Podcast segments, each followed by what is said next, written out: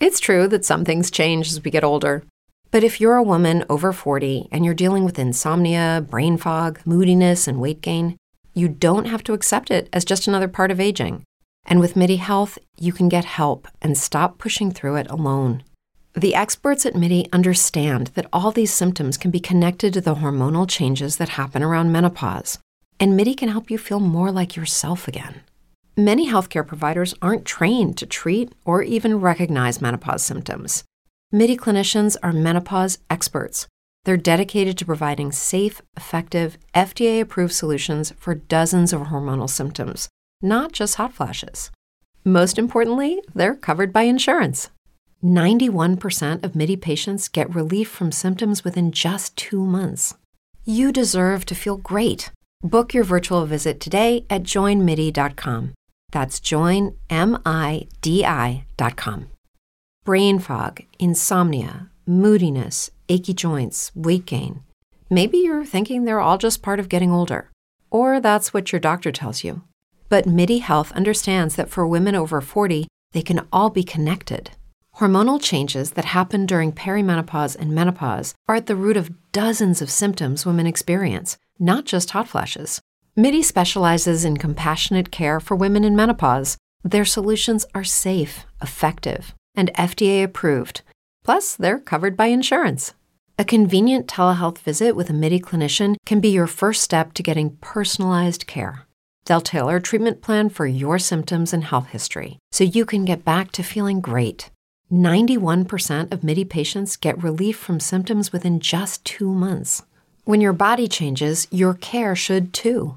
Book your virtual visit today at joinmidi.com. That's joinmidi.com.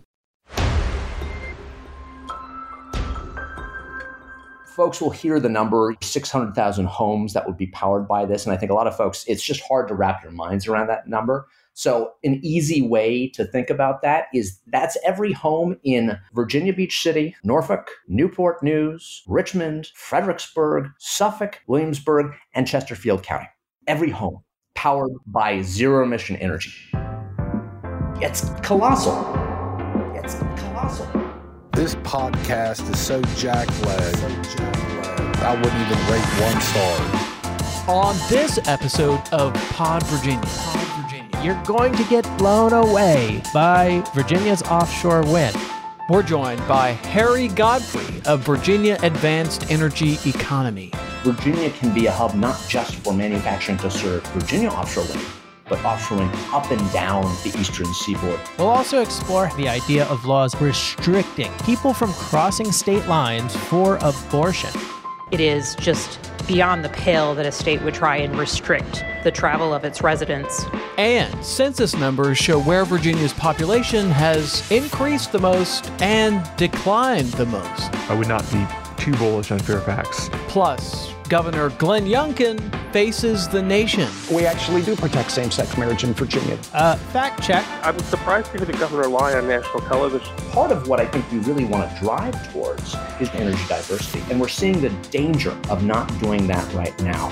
As many as favor that motion will say aye. Those opposed, no. The motion is agreed to. Stick around. Support for Pod Virginia comes from the Virginia Poverty Law Center, the League of Conservation Voters Education Fund, Dominion Energy, and Patreons who are listeners like you. I'm Michael Pope. I'm Thomas Bowman. And this is Pod Virginia, powered by hot air and cranking out 200 megawatts of energy every year by the year 2045. Later, we're joined by Harry Godfrey at Virginia Advanced Energy Economy. He explains what's going on right now behind closed doors as regulators consider a proposal to create the largest offshore wind farm in America off the coast of Virginia Beach. Yeah, you're definitely going to want to stick around for that because we totally geek out on wind power with Harry Godfrey. So, hey, before we get to the news, though, Thomas, do we have any new Patreons to thank? We do. Welcome to our newest Patreon, Denise. Thanks, Denise, for supporting Pod Virginia. Yes, thank you, Denise. We could not do what we do without the support from listeners like you. You are the reason we do this podcast. And hey, if you like Pod Virginia and you get value from independent media like ours, throw us a few bucks on the old Patreon and buy us some coffee. You know, Michael, we should also mention there's also underwriting and advertising opportunities available for larger organizations or businesses, and all of that's available through the link in the description. Okay, great. Let's get to the news. Now that the Supreme Court has vaporized the right to an abortion, what's next? According to Justice Clarence Thomas, the court should also be reconsidering the right to gay marriage. Now, here in Virginia, this is particularly important because we have a constitutional amendment that specifically prohibits same-sex marriage. And that brings us to Governor Glenn Youngkin. Earlier this month, he appeared on Face the Nation. Robert Costa asked the governor if he would support codifying same-sex marriage in Virginia. Youngkin responds with the classic non-answer, responding in a way that totally dodges the question. Listen to how Costa repeats the question and asks for a yes or no response. The court is moving right now on several different fronts. It could move on same-sex marriage in the coming years. Will you take any steps to codify same-sex marriage in Virginia? Well, I believe that what the Supreme Court has done most recently is so consistent with what we know the Constitution stands for, which is returning the rights to states to make these decisions like Roe v. Wade, protecting, in fact, the right of lawmakers to make laws, not an executive branch to pass rules and regulations that overstep boundaries. This is what the Supreme Court has been so focused on. In Virginia, we actually do protect same-sex marriage in Virginia. That's the law in Virginia. And therefore, as governor of Virginia, we protect same-sex marriage. So that's 25 seconds of a total non-answer, followed by Costa repeating the question and Youngkin finally relenting and saying the key line. I want to repeat the key line here. This is what Youngkin said. We actually do protect same-sex marriage in Virginia. That's the law in Virginia. Fact check for those of you listening at home. It is not.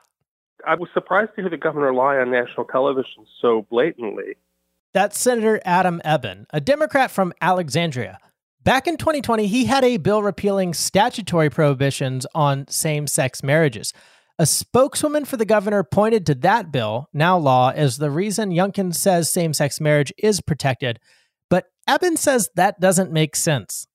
The law does not protect same-sex marriage. Just because it's not illegal doesn't make it protected. So same-sex marriage is not protected in Virginia. In fact, it's explicitly prohibited by that anti-gay constitutional amendment approved by voters back in 2006. Now, earlier this year, Democrats tried and failed to repeal that amendment. They were blocked by Republican members on a House subcommittee that stopped it from even coming to the floor. So, Thomas, this discussion of gay marriage has really captured a lot of headlines last week because there is this constitutional amendment that's kind of like a trigger law, basically, on banning gay marriage. And if the Supreme Court were to overturn this right to a gay marriage, here comes this constitutional amendment, you know, going back into force as a trigger law that would ban gay marriage in Virginia. So what do we make of this debate here that has now reopened the viability of same-sex marriage in Virginia going to the future? Well, two things. One, there's a lot of speculation as to whether the governor said this deliberately lying or said this because he genuinely doesn't know. And, you know, I don't have any clue one way or the other if he's lying or just incorrect and it's an innocent mistake. But well, no, he could have been talking about the statutory language that Eben did craft this bill that removes the statutory part of this. So it's possible that the governor could have been talking about that. If he was, then it's bad staff work because his staff hadn't prepared him adequately with the actual facts. But here's the deal, Michael. What this does is it shows Democrats, it shines a light on a possible campaign platform here, because not only abortion or not only the right to reproductive health care, but also the right to marriage equality need to be enshrined in Virginia's Constitution. And so that gives them a positive platform for constitutional reform on which to run. Another part of this that I kind of find fascinating as a media person is that usually the governor appears on like Fox News, you know, where he has a very welcoming group of people asking him questions. Going on Face the Nation on CBS is a totally different environment. And you got Robert Costa there asking the question repeatedly and then, you know, asking for a yes or no answer. They probably would not have done that on Fox. They would have asked the question, and then when the governor gave a non-answer, would have moved on. Or, you know, would they have even asked that question to begin with? I'm not really sure. And Michael, this actually reveals a pretty critical weakness in Governor Youngkin. He's on the campaign trail. He avoided media altogether. And since becoming governor, he usually only gives interviews or meaningful comments to Fox News. Well, guess what? When you're running for president, that's not even an option. I'm not sure about that. So you could say the same thing about running for governor. And in 2021, I think a lot of people would have looked at Youngkin's media strategy and said, that's not an option. But he got elected governor with that media strategy. It's different when you're running for president. You have an entire bus following you all the time, full of press and cars and of different media outlets. And you don't really get to dictate who's going to ask you or be in a press gaggle in the first place.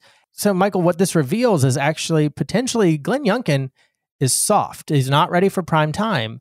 And he fails, of course, on this issue on Face the Nation. But this will not be the hardest question he has to field. By the way, there will be tougher questions from Republican reporters in the future because other campaigns will be in the mix, too. All right. Next up is one of my favorite topics, census data. Now, I love rummaging around census data, and recently I unearthed a gem. I was looking at the last 50 years of census data, and some really interesting trends jumped out at me. Now, in the last half century, the largest population increase was in Fairfax County, not Loudoun County. I was kind of expecting it to be Loudoun County, but it was Fairfax County. Now, I asked Hamilton Lombard at UVA's Weldon Cooper Center about this, and this is how he explained it. I guess I'd say Loudoun has been a bit of more of a latecomer. Fairfax had to fill up as much as it could, and then growth spilled out to Loudoun. The last decade, Loudoun did add more people than Fairfax, but when you look back over the last 50 years, Fairfax blows any other part of Virginia out of the water, for sure. So that's the largest population increase. But what about the largest population decrease? And to be honest, we were expecting it to be in Southwest Virginia, but we were wrong. The largest population decrease was in Norfolk. Lombard said that 50 years ago, Norfolk was actually the largest city in Virginia. Cities around the country typically lost population from a combination typically of deindustrialization, factories moving out, moving overseas, losing jobs, and then just suburbanization. You just have to go right next door where Virginia's largest city is now, which is Virginia Beach. That was a suburb that really benefited from a lot of people moving out of Norfolk. White flight out of Norfolk to the suburbs of Virginia Beach. Fascinating. All right. So what about the next 50 years? Will Fairfax County continue to boom? What's the next version of white flight out of Norfolk? Mark Mather at the Population Reference Bureau says the next 50 years are going to have an entirely different set of trends. If you look at more recent data, just from 2020 to 2021, you do get a different picture. The population has really slowed down across the board, and a lot of it is pandemic driven. So it's not places like Spotsylvania and Frederick. Spotsylvania and Frederick County, which is near Winchester. Now, we wouldn't have predicted that in a million years, Michael, but you heard it first from the Population Reference Bureau. The number one issue I see with Northern Virginia is the cost of housing is so expensive. And Northern Virginia is one of the two metro areas, San Francisco being the other, where the largest share of the jobs could be shifted to being remote. You put those two together, I would not be too bullish on Fairfax population matching anything like it did the last 50 years. Thomas, I think I'm hearing a lot of heads exploding in Fairfax County. So, wow, these two things put together, the cost of housing in Fairfax County is so outrageous that people basically can't afford to live there. And then added on top of that, all the teleworking trends where you don't have to be at your office anymore. You could kind of be doing your job from anywhere is a recipe for perhaps population decline in Fairfax County. You know, that's certainly possible, Michael. And I would add to the list of Fairfax County challenges, intra-county transportation. And it's really hard because of the way Fairfax County's public transit system got built up. It's really hard to get from one side of the county to the other. And it's not just a bunch of people going into D.C. anymore. You certainly still do have that, but you also have people looking to go to Tyson's, to Reston, to Herndon. and to many of these other places, Merrifield, Fairfax City itself. So you're going to see a lot of challenges and quality of life issues in addition to affordability of the housing there, or lack of housing in the first place. So by the way, Michael, I'm one of those people who was born and raised in Fairfax County. It was a great place to grow up with really good schools. And then in my 20s, I moved to Arlington, which I liked a lot more for reasons that we don't need to go into here, but everything was accessible and walkable, and you're actually on Metro, which most of Fairfax County isn't accessible to Metro, at least reasonably accessible to Metro. And so we moved to Richmond, and for like fractions of the cost of living and no time in traffic, it takes me about 10 minutes to get across town. I love it here in Richmond. And, you might have a lot more options and opportunity in Fairfax and Arlington and Alexandria and Loudoun and those places. But if you're spending an hour in traffic just to go a few miles, it's really not worth it. Yeah, your experience as a Fairfax expat actually aligns perfectly with the trends that we're seeing here. And the other part of this that's fascinating is that the guy from the Population Reference Bureau specifically mentions Spotsylvania and Frederick County as what he sees as the growth spots in the next 50 years. That's fascinating, because like if you think about Frederick County, that's like vacation destination, people go out there to spend time at like Front Royal at a cabin in the woods. And, now you can go to the cabin in the woods in Frederick County and do telework. So, I can see people moving out there. It is kind of remote though. This is a difference between living in kind of an urban environment and living in, frankly, a very rural remote environment. Yeah, but that's also part of the pattern that's also unfolded over these last 50 years is that people graduate college and they want to live in a single family house. And there's a lot of reasons that single family zoning is bad, but these are the places accessible to the District of Columbia that are building single family homes that people can actually afford to get into with either young families or just starting out.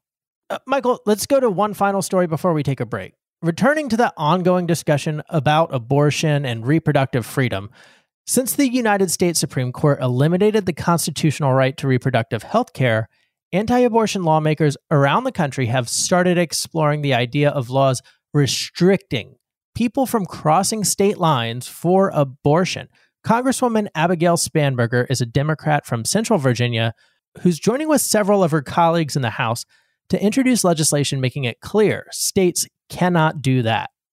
The idea that a state would say, in our state, it is illegal to have a medical abortion at 7 weeks, and therefore none of our residents can travel to any other state where that may be legal, is an absolute overstep. Even thinking through the mechanics of how would they intend to enforce such a thing? How would they intend to determine whether you're traveling to another state for the purposes of meeting with a healthcare professional, for the purposes of potentially discussing with that healthcare professional whether abortion might be a step for that individual to take or whether or not you're traveling for a business trip. It is just beyond the pale that a state would try and restrict the travel of its residents, because that's an extension of how that state wishes to implement its laws. Now, not everyone thinks that's an overstep. Not everyone thinks that's beyond the pale. Todd Gackey at the Family Foundation says the Supreme Court is redirecting power to the states. Gone are the days of saying that abortion is safe and legal and rare. And it seems like now there are certain liberal congressmen and women are trying to propose legislation to make it as broad as possible so that more innocent unborn lives can be taken. We need to make sure that states have the ability to make the right policies that are right for the people that live in their states. God, this idea that states are looking at ways to prohibit people from traveling to one state to the other based on what's legal in one state and what's not legal in the other state. I can't be the only person who's reminded of the Fugitive Slave Act back in 1850 that required that escaped slaves upon capture be returned to the slave state. So, I mean, slavery and abortion are totally different, and we don't want to really compare them. But the mechanics of political, legal debates between states, forcing people to not leave one state, and Congresswoman Spanberger is right. I mean, like, the mechanics of how would you even go about doing something like that? Nevertheless, people are discussing this. State lawmakers across the country are drafting legislation right now. There's this conservative legal foundation called the Thomas More Society that's putting together draft legislation, and that's not the only one. We're definitely going to see this take place in state legislatures across the country, including here in Virginia. Yeah, Michael, you're not the only person who thinks it sounds like the Fugitive Slave Act. That's actually been on my mind as well, and I'm sure a lot of the people listening to this have thought that it sounds similar. And Michael, anti-abortion and pro-slavery have more in common than you would think. For one, a constitutional amendment to ban abortion was pushed in 1980 by segregationist politicians trying to get elected again and knew they couldn't get elected on racism anymore.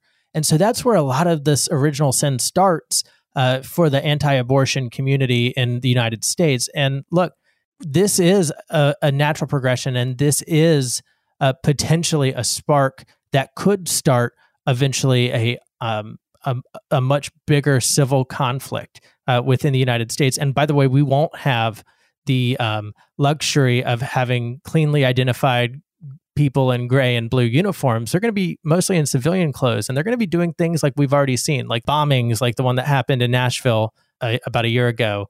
The DHS actually put out in June, after the Supreme Court opinion leaked, a bulletin, an all-points bulletin about the threat of violence, and increasingly dangerous, politically motivated violence by extremist factions within our country. Well, going back to Spanberger's legislation here, I mean, it's the Democrats are in charge of the House. And so, like, you can see a scenario where Spanberger, and she's not the lead sponsor of this bill. She's actually working with a Texas lawmaker. And it's important that Texas take the lead there for this kind of thing. But so this bill that Spanberger is working on, you can see a scenario where it gets out of the democratically controlled House. You know, there's a similar bill on the Senate side that has been blocked for unanimous passage by one Republican senator, James Lankford from Oklahoma. So the bill has not yet been brought up for a vote in the Senate, but that doesn't mean it's dead. It still could potentially come to the Senate floor for a full vote. All right, let's take a break, because when we come back, you're going to get blown away by Virginia's offshore wind. You'll hear from Harry Godfrey of Virginia Advanced Energy Economy. He'll give us a preview of the upcoming decision from the State Corporation Commission on a giant wind farm off the coast of Virginia Beach. We'll be right back. If you're a woman over 40 dealing with hot flashes, insomnia, brain fog, moodiness, or weight gain, you don't have to accept it as just another part of aging. The experts at Midi Health know all these symptoms can be connected to the hormonal changes of menopause, and Midi can help with safe, effective, FDA-approved solutions covered by insurance. 91% of Midi patients get relief from symptoms within just 2 months. Book your virtual visit today at joinmidi.com. Temple University is ranked among the top 50 public universities in the U.S. Through hands-on learning opportunities and world-class faculty, Temple students are prepared to soar in their careers. Schedule a campus tour today at admissions.temple.edu/visit. What's the name of the podcast? Pod Virginia. Pod Virginia.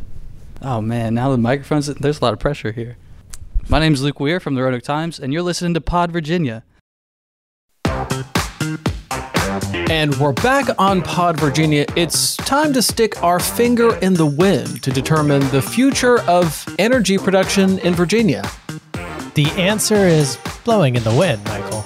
And all we are is dust in the wind. All right, that's enough with the cheesy lyrics. We've got a major development in Virginia. The largest offshore wind farm in America is about to get constructed off the coast of Virginia Beach.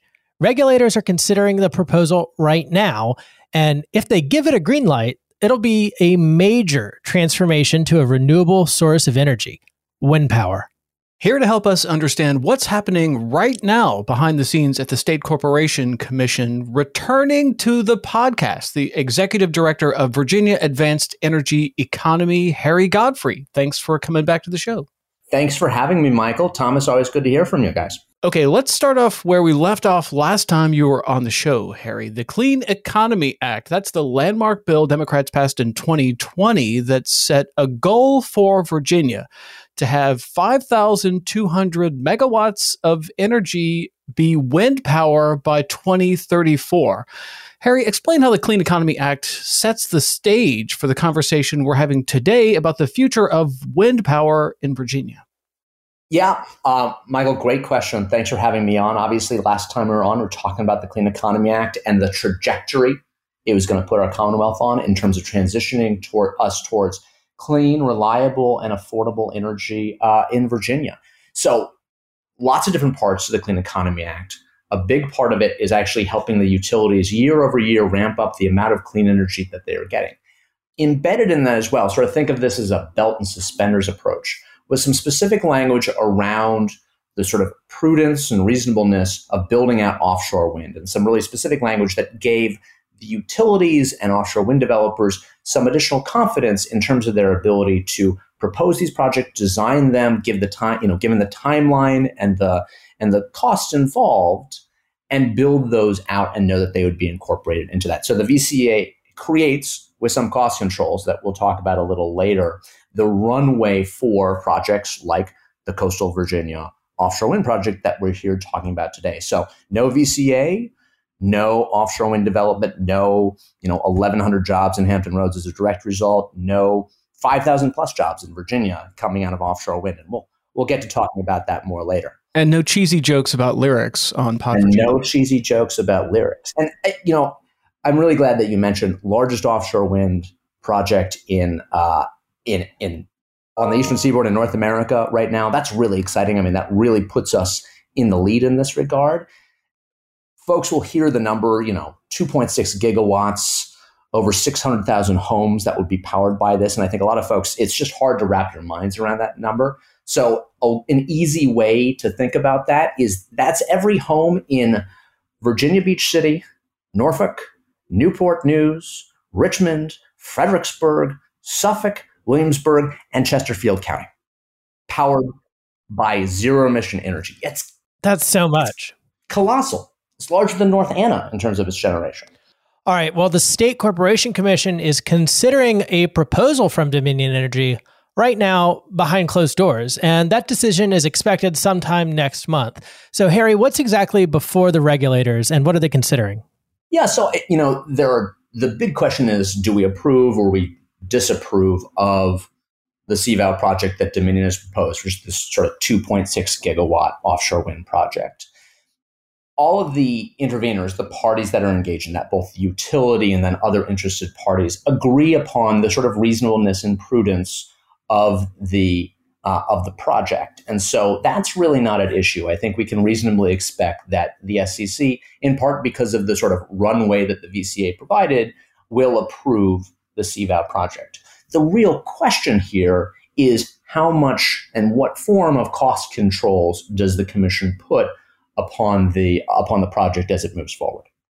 All right. So critics of this proposal say that customers, in other words, the ratepayers, people who get energy, that they're at risk by this proposal. And they point to the potential for cost overruns or poor energy output from this wind farm, or even the potential for a massive storm that could come through and wipe everything out. Harry, what are the risks here to energy consumers? What kind of risk are they taking on? Yeah, so a couple of things worth noting, and all of this obviously sort of revolves around cost. I think we do have to take a step back for a second and sort of talk about cost in the context of, what do we pay on our electricity bills at the end of the day? That has a lot to do with where we get our energy from, and then what are all the costs associated with those various forms of energy. Look, the electrons that power your computer, your lights, heat and cool your home, they all look the same, but they can come from a lot of different places. Coal and nuclear plants, natural gas, wind farms, solar, you name it, lots of different places. And so each of those comes with a different set of costs and a different set of variables. Part of what I think we really want to drive towards is driving towards energy diversity. And we're seeing the danger of not doing that right now. In May, Dominion went in to the State Corporation Commission and they asked to essentially add about $9 to every Virginia customer's bill. Why did they do that? That didn't have anything to do with clean energy offshore wind. It had to do with the rising cost of natural gas as a result of the war in Ukraine, COVID, and general inflationary impacts. Okay, you just put your finger on something that the critics of this are worried about, which is rising energy bills. So they say, well, what if this thing is a failure? We're going to get stuck with the bill. Yeah. And this also has to go to how the utility and project developers have thought about this and mitigated for those risks. The first thing to note is that while this would be the largest form of offshore wind generation or largest offshore wind farm in the United States, this is a well-established technology around the world. We know what the performance looks like. We know what the cost looks like once we look beyond America's borders. So in that regard, I think the risk is relatively limited. But the other thing that the utility working with private developers has done is actually built a pilot project off the coast of Virginia to actually see what that performance looks like. And I'm happy to talk about some of the early results that we've been hearing back about that. But the long story short is, I think we're seeing all the expectations borne out, if not exceeded, in regards to performance and sort of larger impacts. So that's very encouraging. They've gone about working to mitigate that risk by not just sort of hypothetically saying, well, we think things will be like this, but going out, testing, having data, and being able to come back. And that's why we're in some ways in the second stage of offshore wind. We started with two turbines that are almost adjacent to where this larger project will be to see how they would operate. And then you're able to say, okay, we see how these are operating. Now we can come back. And that has sort of precipitated this larger conversation here. So actually, you just pointed out something that I wanted to talk about, which is this is not just a theoretical discussion about the future. So phase two is 176 wind turbines that are built like 26 miles off the coast of Virginia Beach. So that's the future. Those wind turbines don't yet exist. But right now, we've got a pilot project up and running. There are two wind turbines right now, today, at this hour, whirring away off the coast of Virginia Beach, cranking out like 12 megawatts of power each year. So that's small on the scale that we're talking about, but at least it's there and we can learn from it. So what have we learned from this pilot project and these two existing wind turbines? Yeah, a couple of things right off the bat. And I'm not a representative of Dominion. I don't have all that inside knowledge, so I can only sort of share what I have gleaned from public reports. But a couple of things worth noting. So Dominion estimated that there would be at least a 42% capacity factor in operation, i.e., you put those projects out there and how often are they sort of generating at full capacity? 42% of the time. And to be clear, some people say, that sounds like it's relatively low. That's higher than some other forms of generation, and no form of generation generates 100% of the time. All of them are taken offline or they're only utilized in certain situations. So that's actually a very reasonable number in terms of generation. But here's the key thing. All reports indicate that they are actually exceeding that capacity factor. So those two turbines that are out there are generating more electricity more consistently than was expected. That's great in terms of performance standards and metrics. And the second thing I know, and this is sort of interesting, this has been raised actually by the Youngkin administration very recently, is, there are questions about, okay, if we go out and we build these sort of projects, are they going to impact Virginia's fisheries and the offshore ecosystem? The really fascinating thing is the turbine foundations that are planted all the way down on the seabed have actually shown to be great ecosystems or estuaries, essentially artificial reefs for fish and other sea life in that area. So this actually may be a positive environmental boon as a result. So long story short, really positive results, at least so far as have been reported publicly from that pilot project. All right, so this wind farm off the coast of Virginia Beach would be just the second in the nation, but the first owned by an electric utility. It's also going to be the first in federal waters. So, Harry, how does that change the dynamics? Yeah, a couple of things worth noting here. And this comes back to this sort of cost question. Look, there are a lot of reasons why it makes a lot of sense to build offshore wind. If you care about doing lots of clean energy at scale, doing that without using additional land, doing that relatively close to population centers, it's a lot easier to run a transmission line on the seabed and drop it in right into Virginia Beach than build a project half a state away and then try to pipe that energy. And that That's a lot easier. So there are a lot of places that you save. And the other thing, again, I think this was implicit before, but explicitly, like, once you build an offshore wind project, there's no fuel factor cost. So, you know, the next time Vladimir Putin decides to invade somewhere else, Dominion doesn't have to come back to the SEC and say, yeah, we know we got that offshore wind farm, but now I need to raise your costs again as a result of that. So a whole host of reasons why we need to think about that. Here's the thing I would also say, and this comes to the sort of core of the cost conversation.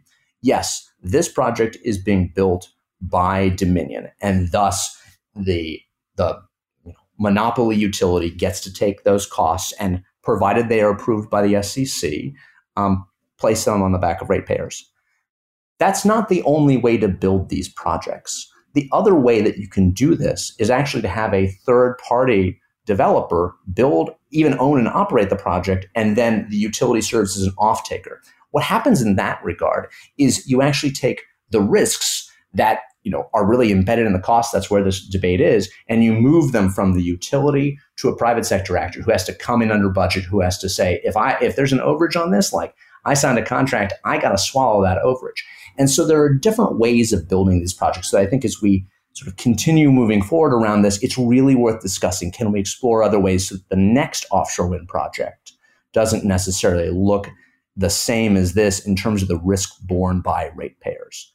That being said, what the SEC is charged with doing, what they are currently deliberating upon, is what are the particular cost controls and parameters, the restraints that they can place upon the utility. And there are a number of different options, some of which they've used before, cost caps that say, okay, we're going to approve this much, and if you go over that, you're going to have to come back for additional approval before you could ever ask for another cent from ratepayers. Particular performance metrics requirements. If this doesn't perform at this level, you need to compensate ratepayers for it. So there are a number of different tools that were laid out really explicitly in the VCA for the commission to be able to say, we are going to allow this at once to move forward, but we're going to protect ratepayers in the process. And that's what the commission is currently deliberating on. Yeah. So the SEC right now is looking at the potential risk here for the ratepayers. So like, what happens if the cost overruns, and what happens if they don't put out the amount of energy that we're expecting, and what happens if the massive storm comes through and wipes out the wind farm? So they're trying to sort of take a look at the money part of this, the risk and the money that's involved. So one of the important parts of this conversation is the jobs that it might create. So there are lots of jobs here. There's jobs at the wind turbine factory in Portsmouth. There are jobs out in Southwest at New College Institute in Martinsville, where they're training the wind farm technicians. And there's also the jobs, at the wind farm itself, once it's up and running in 2026. People tend to focus on the environmental aspect of wind power. But what kind of economic impact is this expected to have on employment in Virginia? There's an extraordinary economic opportunity here. Look, most studies estimate that by 2030, we are looking at an order of upwards of 20, maybe even 30 gigawatts of offshore wind in development or in operation off the coast of the eastern seaboard. The turbines, the nacelles, the towers, the blades that go into that, they have to be manufactured somewhere. The ships that are utilized to construct that, particularly given the Jones Act, that requires that this sort of stuff coming out of American ports needs to be shipped on American flagged ships, requires that we actually build more of these ships in the United States. And then, of course, all of the engineering and the technical expertise for installation, for operations, for maintenance, that has to happen somewhere. Those people have to be somewhere. The factories have to exist somewhere. Right now, the vast majority of them are overseas. But if you're building out a domestic industry, there's a real desire to actually construct factories closer to where demand exists. Like in Portsmouth, right? I mean, like, isn't there a wind turbine blade facility that has like 310 jobs in Portsmouth right now today? And yes.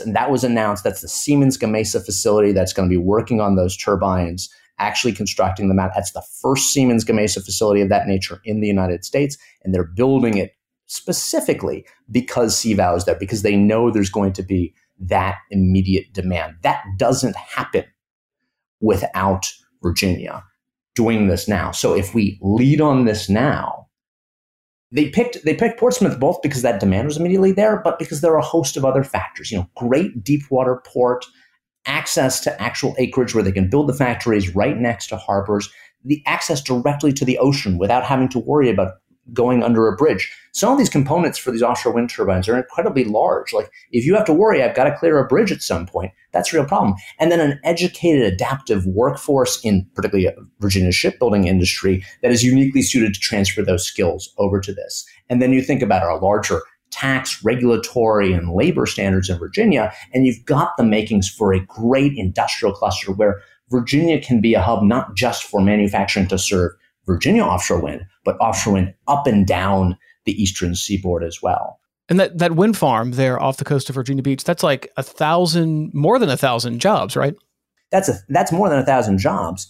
If Virginia then becomes that larger hub for manufacturing and for maintenance, economic estimates think that we could see 5,000 plus jobs as a result of that. So orders of magnitude more in terms of employment. And let's be clear, these aren't just construction jobs that are there for 2, 3, 4 years. These are good middle-class manufacturing jobs in these communities that are there for decades to come.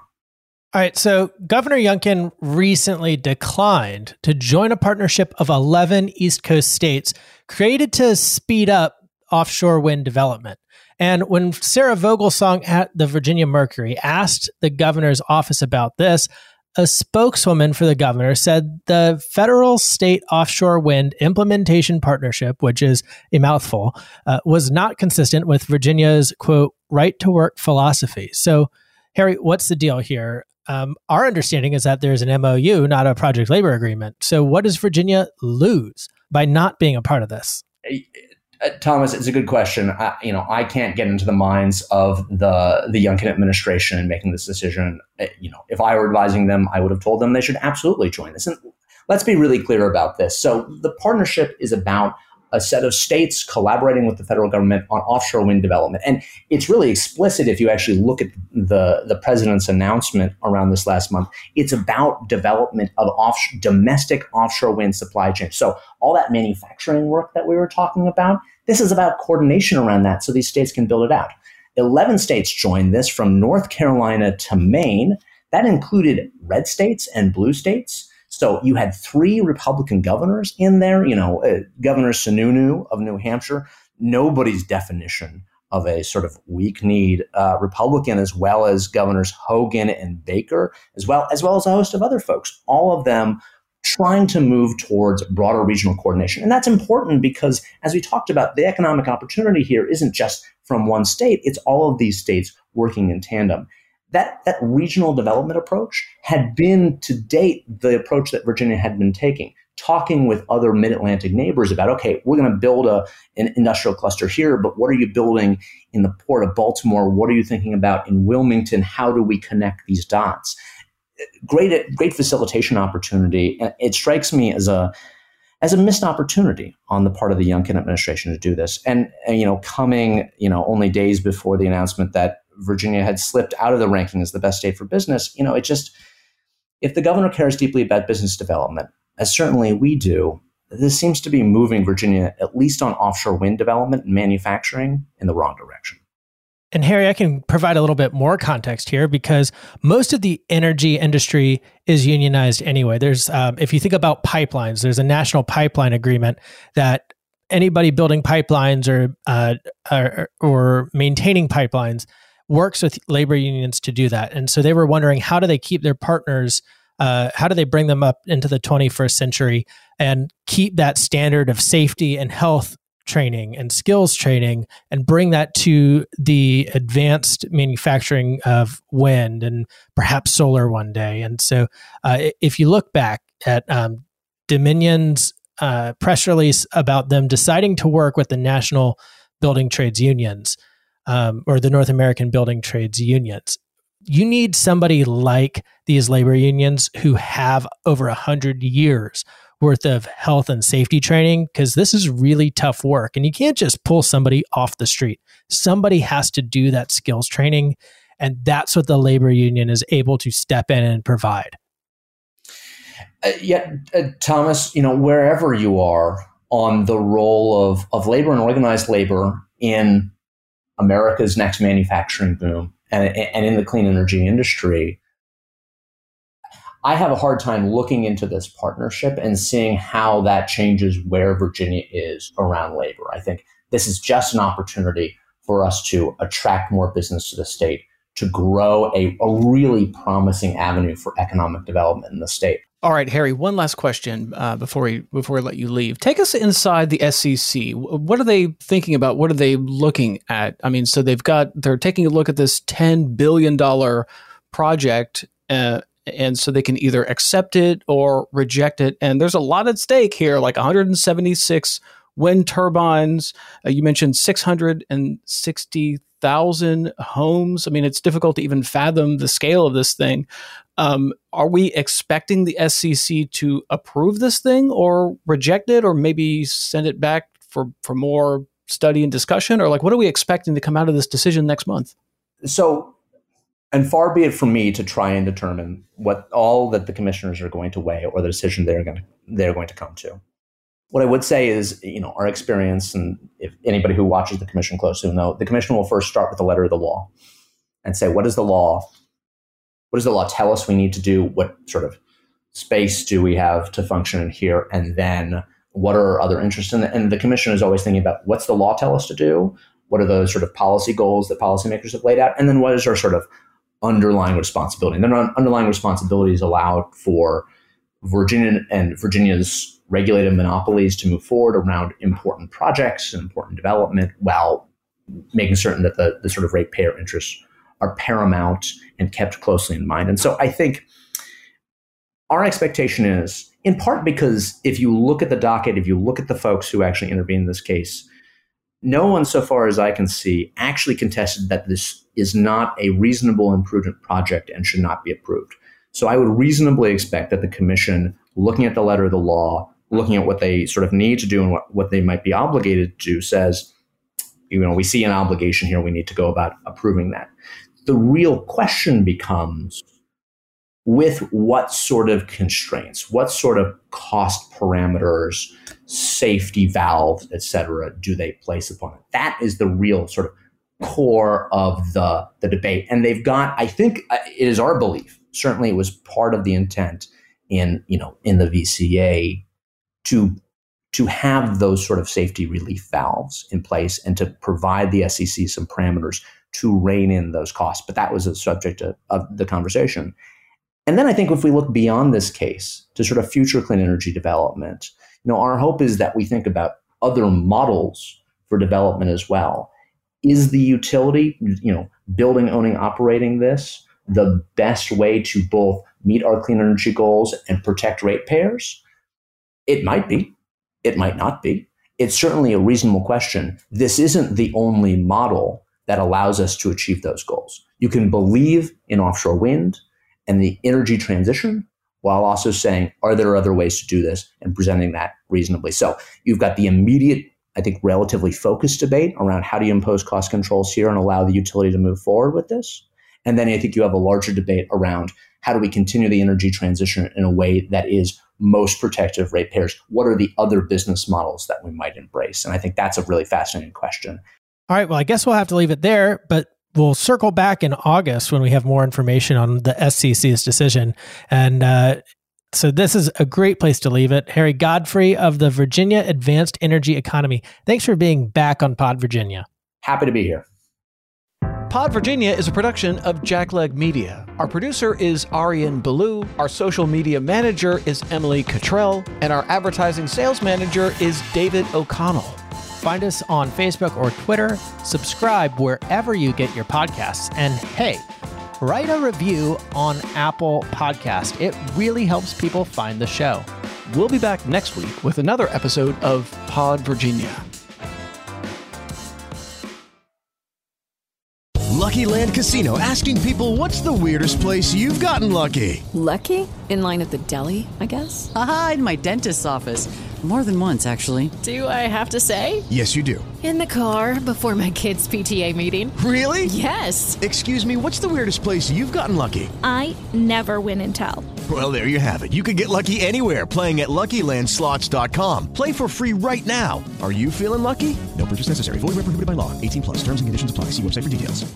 With Lucky Land Slots, you can get lucky just about anywhere. Dearly beloved, we are gathered here today to... Has anyone seen the bride and groom? Sorry, we're here. We were getting lucky in the limo and we lost track of time. No, Lucky Land Casino, with cash prizes that add up quicker than a guest registry. In that case, I pronounce you lucky. Play for free at LuckyLandSlots.com. Daily bonuses are waiting. No purchase necessary. Void where prohibited by law. 18+. Terms and conditions apply. See website for details.